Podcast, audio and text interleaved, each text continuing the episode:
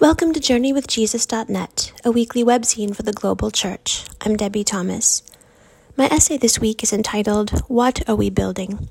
It's based upon the lectionary readings for November 7th, 2021. God helps those who help themselves. Has anyone ever said this to you? How about one of these zingers? The early bird catches the worm. The only place where success comes before work is in the dictionary. No matter how hard you work, someone else is working harder. The more you sweat, the luckier you get. Much effort, much prosperity. For many of us, Boxer's famous line in the novel Animal Farm is the mantra we live by I must work harder. We wake up too early, go to bed too late, labor too hard, and worry even harder. We do these things because we believe they'll make us safer, smarter, stronger, and more successful. Some of us even believe that God desires our tireless toil, sweat, and tears. We mistake our culture's workaholism for Christian virtue. We assume that everything depends on us. What a startling departure this is from the way of life our lectionary offers us this week. Consider the ancient but wholly relevant opening of Psalm 127. Unless the Lord builds the house, those who build it labor in vain. Unless the Lord guards the city, the guard keeps watch in vain. It is in vain that you rise up early and go late to rest, eating the bread of anxious toil, for he gives sleep to his beloved. I hope you'll read these lines over and over again this week and find comfort in each one. But I also hope that we'll receive these words as prophetic, as cautionary, as corrective. Because what the psalmist is doing here is provoking us with a kind of wisdom we're not likely to hear in our boardrooms or classrooms. He's not simply offering consolation, he's pressing hard against the norms of our pick yourself up by your own bootstraps culture. He's asking us to reimagine our relationship to work, productivity, accomplishment, and success. Psalm 127 takes us back to a foundational truth we ignore at our peril. The work is God's. The work is always God's, it is not ours. This is true regardless of our vocational particulars. God is the builder, the watchman, the healer, the artist, the teacher, the nurturer, the explorer, the cleaner. By this I mean God is just as invested, involved, and sovereign in our work lives as God is at the altar or in the pews. This means that our anxious toil is neither necessary nor virtuous. It's harmful and idolatrous. As shocking as this might sound, God doesn't help those who help themselves. God helps the helpless. God helps those who cannot build, guard, rise, rest, prosper, produce, multiply, or thrive without God's merciful and generous assistance. You might be thinking, okay, sure, God is in charge, that's nice. But what does it mean? What does it mean in real life? I still have deadlines to meet and a boss to impress. I still have exams to take and a future to plan. I still have sermons to write and stewardship campaigns to run. I still have a family to feed and a retirement to secure. Of course, I rise up early and go late to rest. What else can I do? Perhaps what we can do is reimagine our relationship to our work through worship that is formational and transformative. Psalm 127 is one of the Psalms of Ascent that were sung by the Israelites as they journeyed to Jerusalem for their annual festivals of sacrifice, worship, and thanksgiving. As the disciples made their way into the holy city and prepared to enter the temple, they immersed themselves in the story of their covenantal relationship with God. They allowed their liturgies to reshape and remake them. They sang of God's salvation. In my distress, I called to the Lord, and he answered me. They sang of divine protection. The Lord is your keeper, the Lord is your shade on your right hand. They sang of God's provision.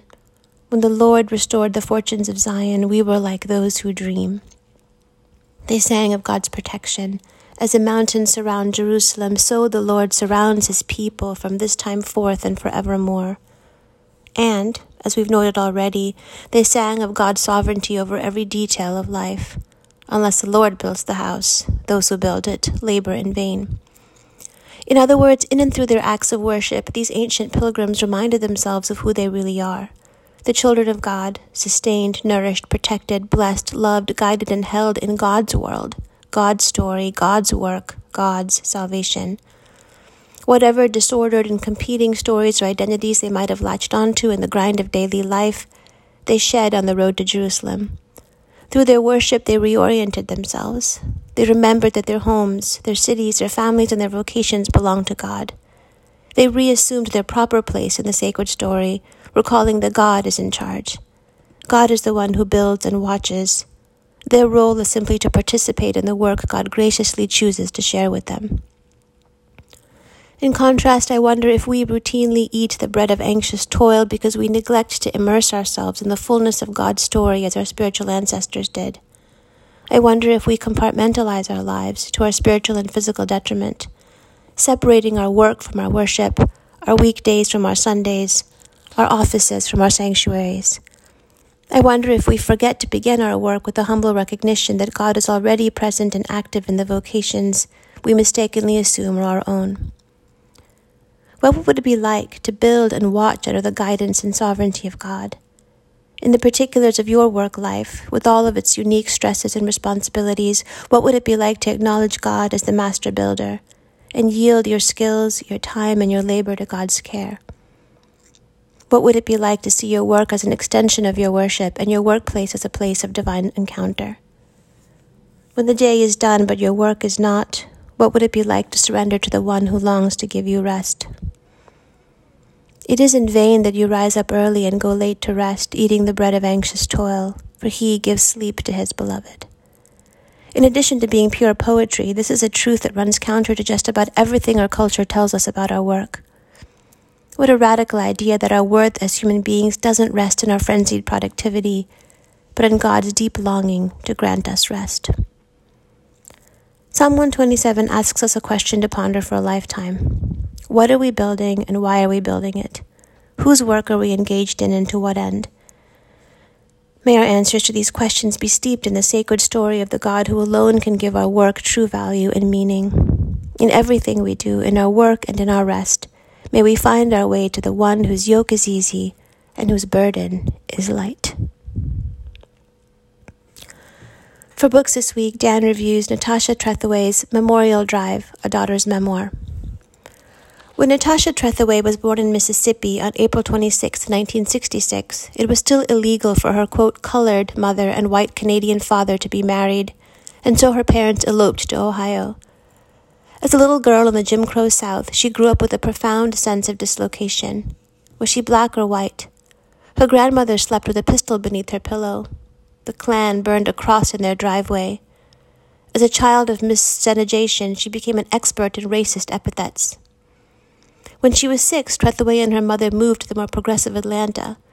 But little could they have known that the racist context of Mississippi would be eclipsed by an unimaginable family trauma when a Vietnam veteran named Big Joe entered their lives. For 30 years, Trethewey willed forgetting and worked hard to bury the past. After 30 years of suppressing this family trauma, she returned to Atlanta to face her demons. She analyzed her dreams, she read police reports, and listened to tape recordings of telephone calls. At the age of 50, she even consulted a medium, albeit with understandable self reproach. But this was a wound that never dies. This riveting memoir is Trethewey's effort to make sense of our history, to understand the tragic course upon which my mother's life was set and the way my own life has been shaped by that legacy. I read it in one half day binge.